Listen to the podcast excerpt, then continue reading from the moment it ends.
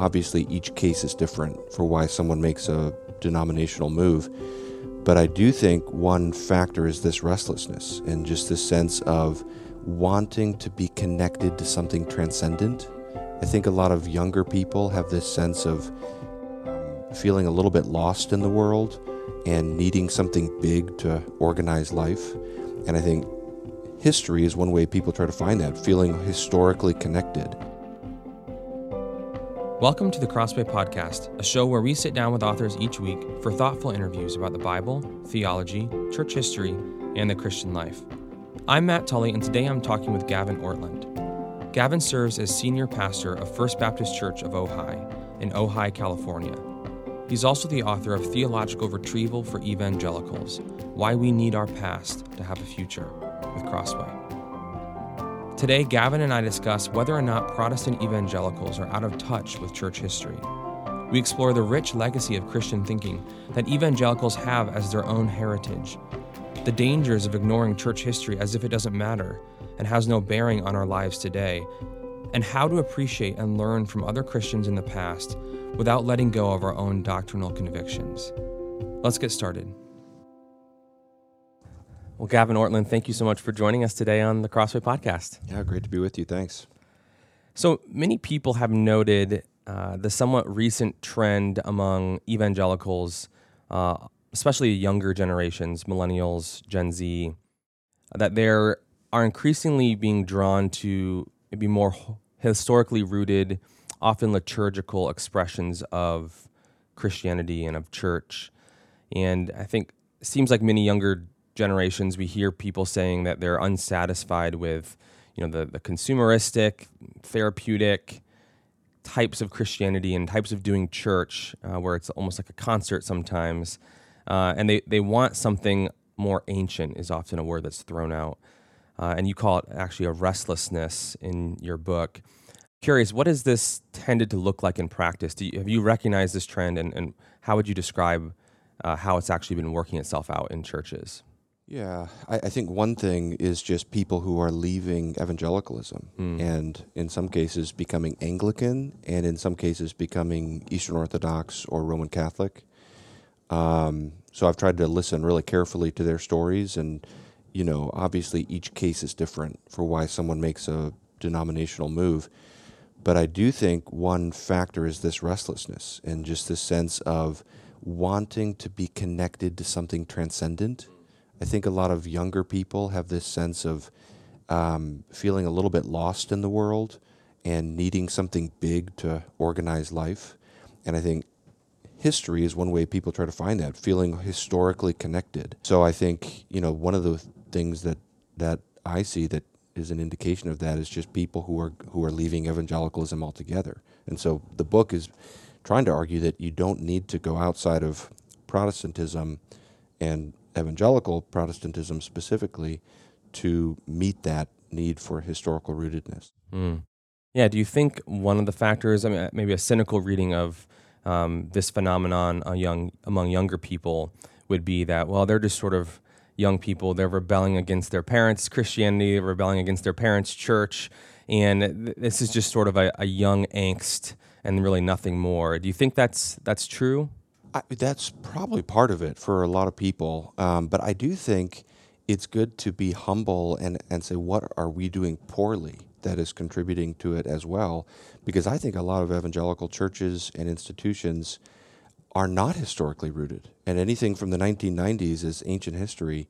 And mm-hmm. we don't have any connection to something that is from the past. And so if you go to a, an Anglican church service, there's something really beautiful and good about this sense of being connected to um, tradition. Mm. And um, you know, when when we become a Christian, we don't just come to Christ; we come into a family, uh, the church. And the church is not just people who are alive; it's also this tradition of people who've gone before. So, I do feel like as evangelicals, we need to do better at thinking about how to help people who have that angst and how to say here's you know part of what it means to be a christian is to see yourself in this grand, awesome tradition. Yeah, one of the things you mentioned in the book, almost just in passing, but I, I was really uh, intrigued by it, is that you actually connect uh, even the the recent spate of uh, fallen celebrity pastors and just the uh, we've just seen a lot of examples in recent years of uh, pastors, sometimes very prominent pastors, uh, getting themselves into trouble and falling out of ministry and, and really hurting a lot of people. And you you seem to connect that at one point to even this this uh, lack of a historically rooted sense of who we are as Christians. Can you elaborate on that at all? Yeah, that wasn't something I really pursued in the book, but it is. I do think we have a underdeveloped pastoral theology, and that our vision of the pastorate um, has been a little bit just influenced by secular views of leadership and what can produce results. And just like so much of, I mean, I'm an evangelical. I'm grateful for evangelicalism, but I just think we have some eccentricities or some some areas where we need some growth. And I, I see that as one of them. Um, it, when you go back to the Puritans, or you go back to uh, Gregory the Great, who back in the sixth century, he's one of the uh, one of the chapters in the book is on him. I mean, the vision of what it means to be a shepherd is really deep and it's theologically rooted. It's not just pragmatic. And so I do wonder if, at least in some cases, I mean, we see this trend happen over and over. It's happening so many times mm. where someone rises to prominence and falls. So at least it's good to be asking the question of, you know, how do we need to think better theologically about what it means to be a shepherd? And certainly I think we've got some great resources for that from church history. Mm. Yeah. Do you remember the first? Uh, maybe was there a moment, uh, a situation where you first realized there is treasure here in church history that maybe I haven't been exposed to as much as uh, other things? Uh, can you describe that moment that you might have had? Yeah, I think um, the the first thing that comes to my mind is when I discovered Anselm, who was a medieval theologian. I'd never heard of him before, had no idea, you know, anything about his theology. What years would was he alive and, and operating? Okay, so 1033 to 1109. Okay. So 11th and 12th century. And he was a monk, uh, uh, a medieval monk. And I remember when I first encountered that argument, just finding it so bizarre mm. because he's trying to argue from the idea of God to God's actual existence. And I just remember thinking, surely you can't prove that God actually exists just starting out with the idea of God in your mind. Yeah. But I also couldn't tell what's wrong with the argument. So I was. It, it, seemed like to fit together correctly. Exactly. Yeah, I couldn't see a loophole in it. So, um, so that was fascinating, and it kind of drew me in. It was kind of there's a scene in in the movie Mr. Holland's Opus where he's describing how he fell in love with music, and he says that he got a John Coltrane album, and he hated it, and he could not understand it. So he listened to it again and he listened to it again. And then he says, eventually I couldn't stop listening to it. And then I knew what I wanted to do with my life. And I think Anselm, for me, uh, kind of drew me in because he was so different. And not just in that argument, but in other ways too. The way that he approaches theology was just different in some ways. And I think he kind of left me with just a sense of the beauty of theology and the beauty of the idea of God I'd always thought that God is beautiful, but I'd never thought of the idea of God as beautiful. And the way Anselm thinks about God left me with that sense. And I remember thinking, this is really valuable. This is not just like a, a tiny little add on to reading the Bible. There's really some, some substantive value of engaging these, these older theologians that fleshes out your theology and fleshes out your thinking. So that was probably a first step for me and then, of course, Anselm leads you to other things too as you keep going. Turning then to that common critique that uh, Protestant evangelicalism is largely out of touch with the full scope of church history. You know, the, the, the common claim is that uh, we as Protestant evangelicals, we, we start with the apostles, and then we essentially jump right to the Reformation, maybe with a short detour through St. Augustine. Uh, and then we're then we're into the maybe a couple Puritans if we're if we're doing really well, Jonathan Edwards, and then Billy Graham or something like that. So, uh, do you, do you feel like that's a fair critique of evangelicalism broadly? I think it does accurately describe how some evangelicals function. I mean, certainly. I mean, I, I grew up sort of thinking that, you know, there's the Dark Ages, and there's really not much of value in that time. And why else would it be called the Dark Ages? Exactly. Yeah, exactly. Or the or the idea that there was the fall of the church early on, and we're still sort of recovering from that. So, I do think a lot of evangelicals function like that, but I also think that it's not necessary to think like that as an evangelical and as a Protestant. And uh, what's helped me with that has just been reading the reformers, um, because they didn't think of themselves as starting a new church or or starting a new tradition, um, so much as reforming what they had inherited, and they were going back to the church fathers and um, not only drawing from the church fathers, but kind of depicting their whole effort as to go back to the church father. At one point, Calvin says all we're trying to do is go back to the fourth century to the purity of the early church before all these accretions came along gradually throughout the medieval era. But doesn't that kind of cut against then the idea that there's treasures to be mined in the medieval periods? Maybe the church fathers is good, but you know, like it seems like we do often view the Reformation as, uh, at least the way it's characterized, rightly or wrongly, is a rebellion against the medieval church. Full stop. We're recovering the apostolic and maybe the, the early the early church. Well, I, I've so I've wrestled with this a lot because I don't want to overcorrect. So I've really wrestled with what's the precise balance here of where do you want to maintain continuity and where do you need to see no there have been ups and downs throughout church history. There have been periods of spiritual and theological declension. And I believe that. I do believe that the Reform some people act as though the Reformation was uh, sort of came along and ruined this time of, of spiritual abundance. And it split the modern world. And, and I don't believe that. I'm, I'm a Protestant. I think the Reformation was a recovery, I think it was a good thing. Um, but I would just say that even with the medieval era, people like Calvin and Luther were qualified in, in their criticisms. They did see great corruption, but they didn't see the death of the church and they still retrieved and drew from medieval theologians. Calvin quotes Peter Lombard a lot. He he interacts with um, various other theologians from that time period, and they always affirmed the preservation of the church. So they very carefully kind of worked out. Um, here's the corruption that we see and the doctrinal error we're trying to oppose. But we believe that God was still at work during those times, preserving a remnant um, and they point to the separatist movements that occur that precede them. And they also say within Roman Catholicism, God was preserving a remnant of people. And, and especially you see that when they're being lumped together with the radical Reformation or the Anabaptists. And they didn't appreciate. No, they were very strong against the Anabaptists. And when they're facing that pressure and they're being charged of novelty, you start to see um, some of the nuances of how they're viewing church history. So I think that's instructive for us today.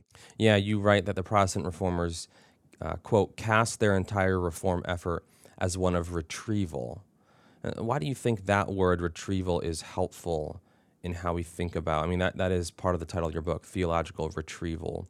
Why is that a, a good uh, idea or term to use when talking about this? Yeah, well, it is. It is becoming kind of a buzzword. So there's always a danger with that that something can become trendy, and then um, that can influence how we think about it. And the way I have thought about that is we shouldn't accept something just because it's trendy, but we also shouldn't reject something just because it's trendy. So we have to ask what is good about retrieval and why is it resonating with so many people right now. I find that a helpful term you know, with the reformers, for example, they are drawing from church history and applying these historical resources to the current needs. Um, it's always amazing to me, even Martin Luther, who's so, you know, he's not afraid to let loose on the uh, criticisms to the Roman Catholic Church and to the Pope. But at the same time, um, he'll draw from earlier Roman Catholic popes or theologians to do that. And so even he is, is doing retrieval. He's drawing from the early church to say, look, we're, we're not just standing on, on the scriptures in our opposition to these, to what we regard as errors. We're also standing on tradition. The early church is on our side of these disputes. So they're, so they're doing retrieval. And, um, I think that's instructive for us in how we think about what does it mean to be a Protestant Christian today, because you know the scenery today is different, and one of the huge criticisms is Protestantism is divisive. It's split Christendom into all these tiny little denominations. While I'm a Protestant and I don't uh, think that we need to, um, some of those criticisms I think are unfair. At the same time, I think we can learn from that. There, it is true that we have been divisive and sectarian at times. And so, um, for me, going back to the reformers is one way to try to find a more balanced posture of look for the continuity, seek to be lowercase c Catholic, but also see the scripture as your uh, final authority. Yeah. What would you say? Maybe there's someone listening who they hear you say that and it starts to sound a little bit like there's an ecumenical agenda here that you just want to gloss over some of the important distinctives that came out of the Reformation. That that's kind of the the hidden agenda in this kind of an approach uh, to church history. What what would you say to that? Any of the distinctives that came out of the Reformation, I would want to affirm, and the topics covered in the book are really elsewhere in theology. I think my interest is um, not so much. Uh, or, or I would say not in any way to blunt the distinctives of, of Reformation theology, but more to shine the flashlight on what really wasn't being talked about at that time, and sometimes what we don't talk about today. So, like the doctrine of God, for example, you know, there's a lot that the reformers had in common with their Roman Catholic opponents, um, things that they that they shared um, the doctrine of the Trinity, for example, other things in the doctrine of God. Some of those things are now in dispute among evangelicals today. So, some of the things in the doctrine of God, like the notion that God is simple, or the notion that God is uh, without passions, um, those are things that, that the reformers had in common with their opponents. And yet, sometimes today we've just forgotten about them, or sometimes we um, reject them without even realizing how common they have been throughout church history. So I think that's where my interest is. Not at all to blunt the force of Reformation theology, but drawing from the early and medieval church in ways where we have some imbalances and we have some areas where we're just a little bit underdeveloped and we can we can grow in. And it sounds like you're saying even uh, we've seen this phenomenon with with all kinds of you know prominent figure. Uh, that next generation of followers of disciples often lack the nuance. They lack the robust fullness of the views of the forebear.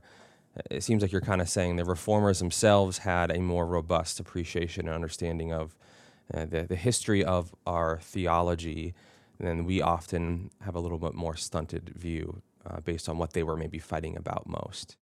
Yeah, I think that's right. Yeah, I think um, some of those following immediately after the reformers, so second generation Protestant theologians, and then the Puritans, I think they also had a very nuanced and carefully thought out sense of Protestant identity.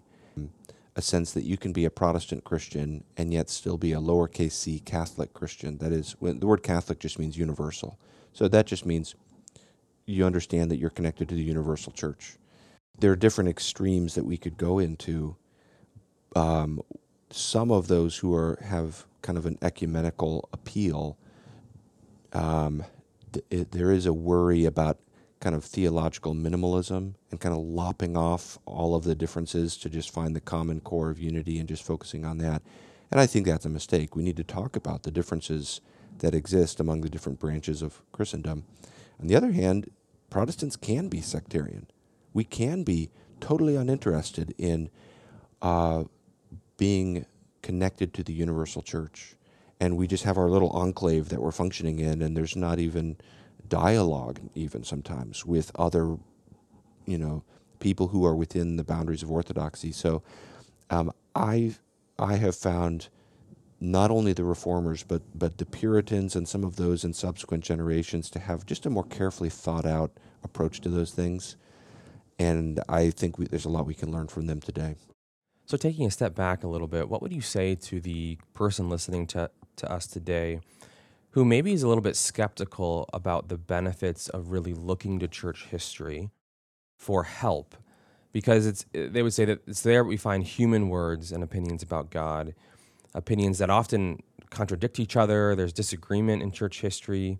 That what we really need as Protestant evangelical evangelicals is a return to God's word and God's word alone. Uh, how would you respond to that that kind of thinking? Well, I certainly don't want to take away from the primacy of Scripture, and I would agree that that's our ultimate foundation, our ultimate authority. Um, but a similar thing could be said about the contemporary church. We could say, well, we just need the Scripture, so therefore we don't need sermons, because those are just human words and they can be in error. And I would say the fact that something is not infallible doesn't mean it's not valuable. And in a subordinate way, sermons are really helpful to enrich our understanding of Scripture. And similarly, church history has incredible value. I don't know how to impress that upon people as much as I want to, except just to encourage them to give it a try. Just doing it is it's amazing. I mean, to read Augustine's Confessions and have a sense of the richness of his love for God and the richness of his uh, reflection upon God and just the beauty of that book as a as it's written is uh, really an amazing experience.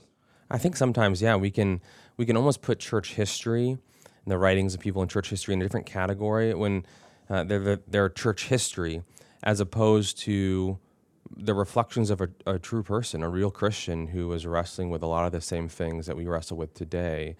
Uh, maybe that's a there's a nuance there to how we view it, even that affects what we think of it. I think that's right. Yeah, yeah. If we just take the words church history off the table and just think about the doctrine of the church and the fact that we're members of the body of Christ, that that, that has a reference not just to people who happen to be alive, but um, Augustine is our brother in Christ.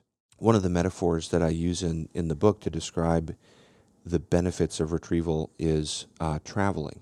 So people who have um, studied abroad or spent a significant amount of time in a different culture often really benefit from that experience. You you see the world differently after having done that. You it shapes your values. It um, it gives you self perspective on your own culture a little bit. You see things that you didn't see before because you're looking at the world through from a different angle and, and in a different culture.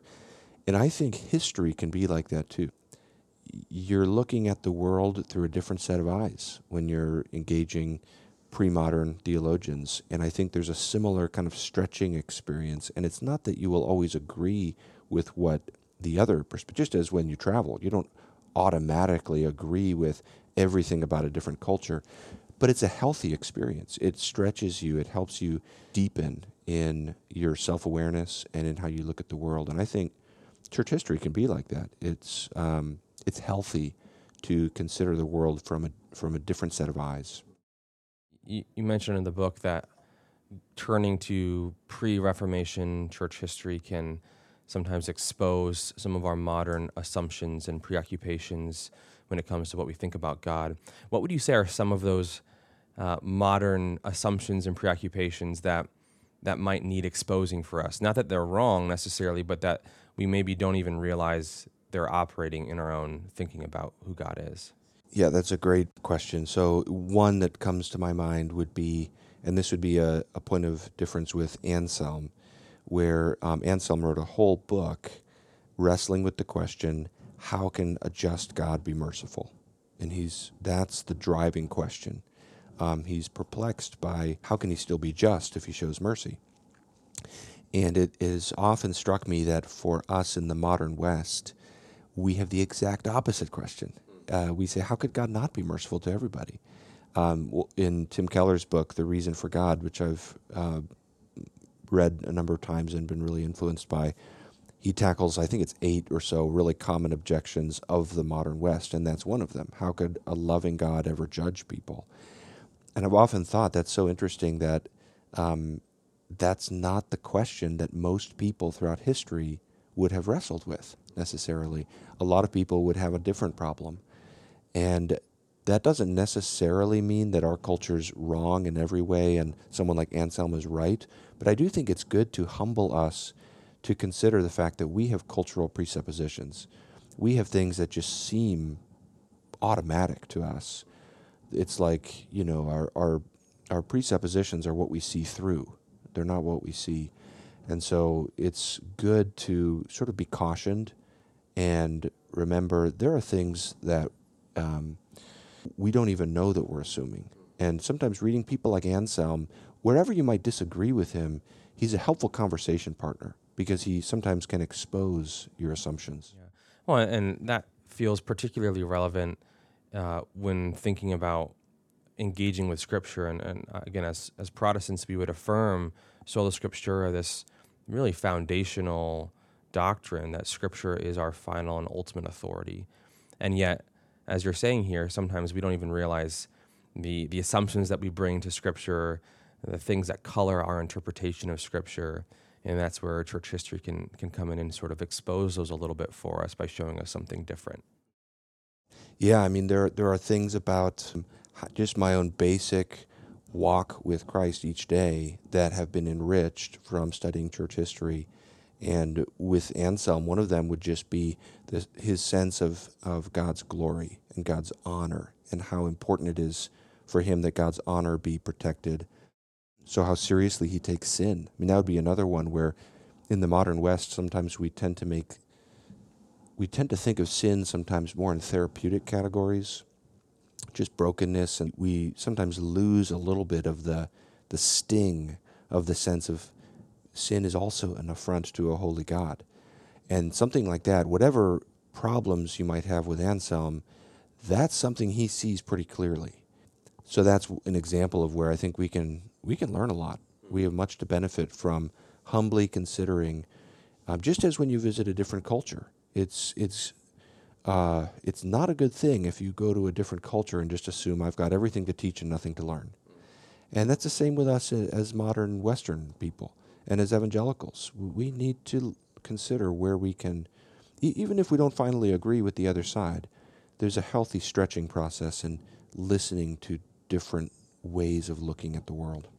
Yeah, what are some specific doctrines that you think we might be prone to lose if we view the process of interpreting scripture as an isolated me and my Bible type of thing, or me and even my church, me and my pastor, me and my favorite celebrity pastor?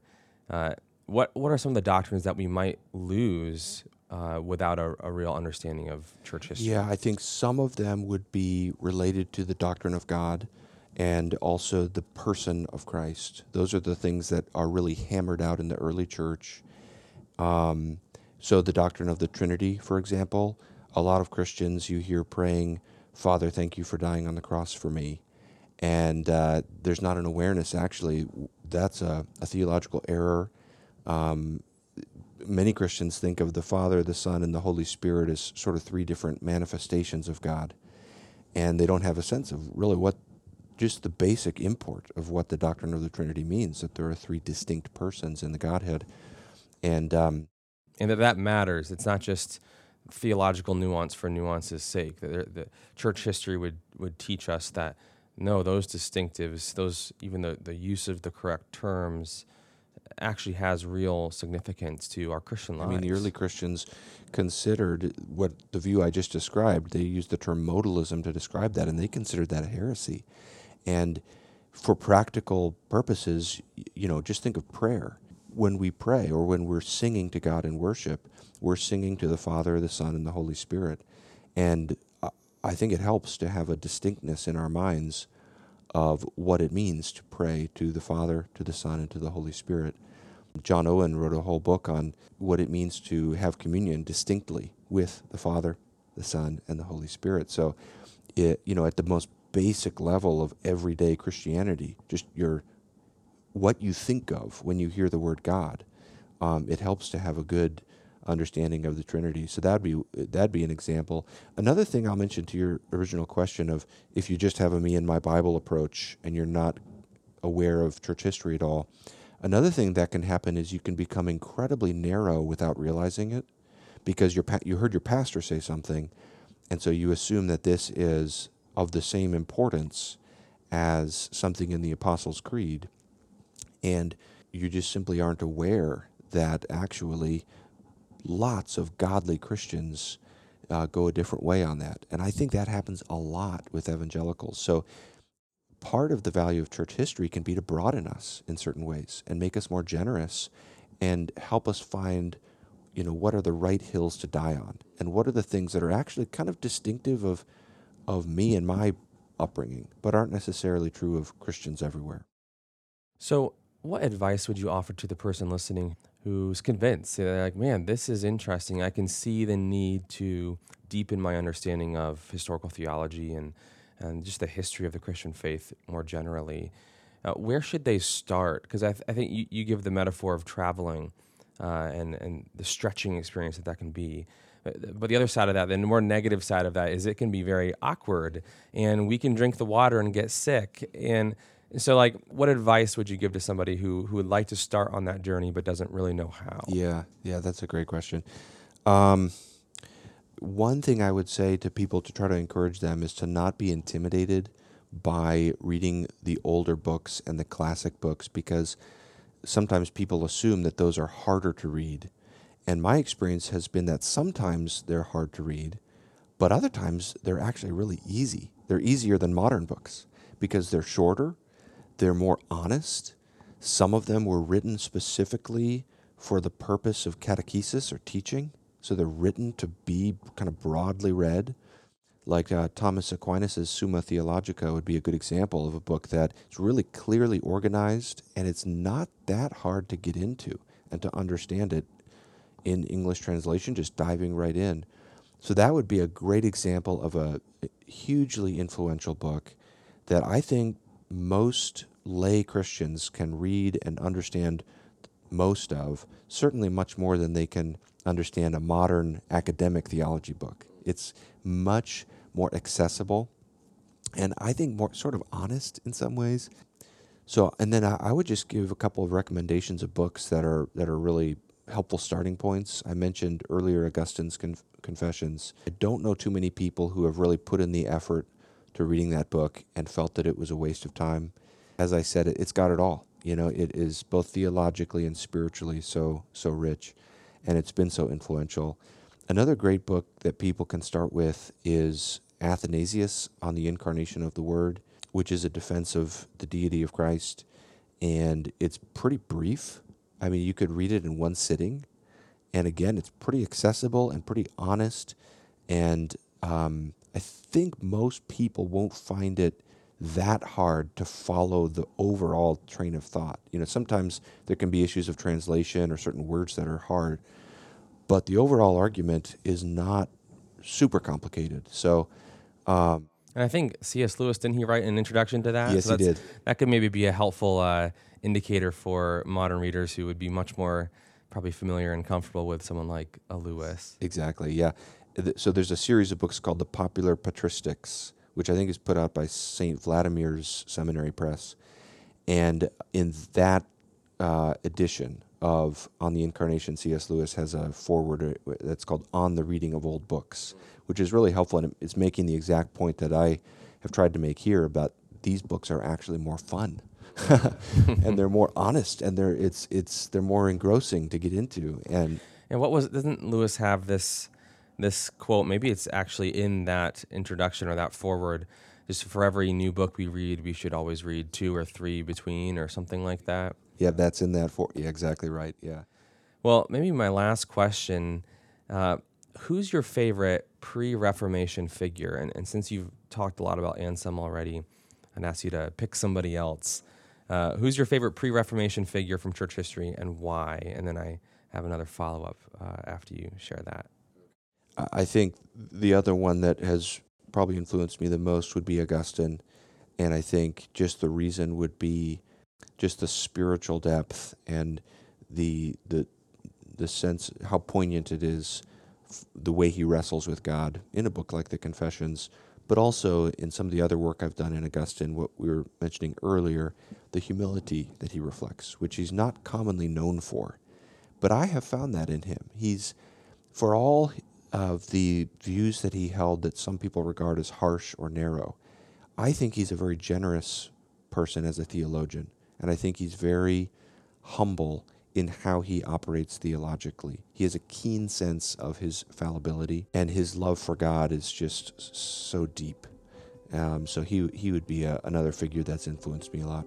Well, Gavin, thank you so much for joining us today on the Crossway podcast and, and hopefully instilling in our listeners and in us, I know I feel it, uh, a desire to dig into the treasures of church history and uh, for the sake of our spiritual lives today. Thanks, Matt. Great to be with you. That was Gavin Ortlund on whether or not Protestant evangelicalism is out of touch with church history. For more, be sure to check out his book with Crossway Theological Retrieval for Evangelicals Why We Need Our Past to Have a Future. Available online or at your local Christian bookstore. For more interviews like this, subscribe to the Crossway Podcast on Apple Podcasts, Spotify, or your favorite podcast player. If you enjoyed this episode, leave us a review, which helps us spread the word about the show.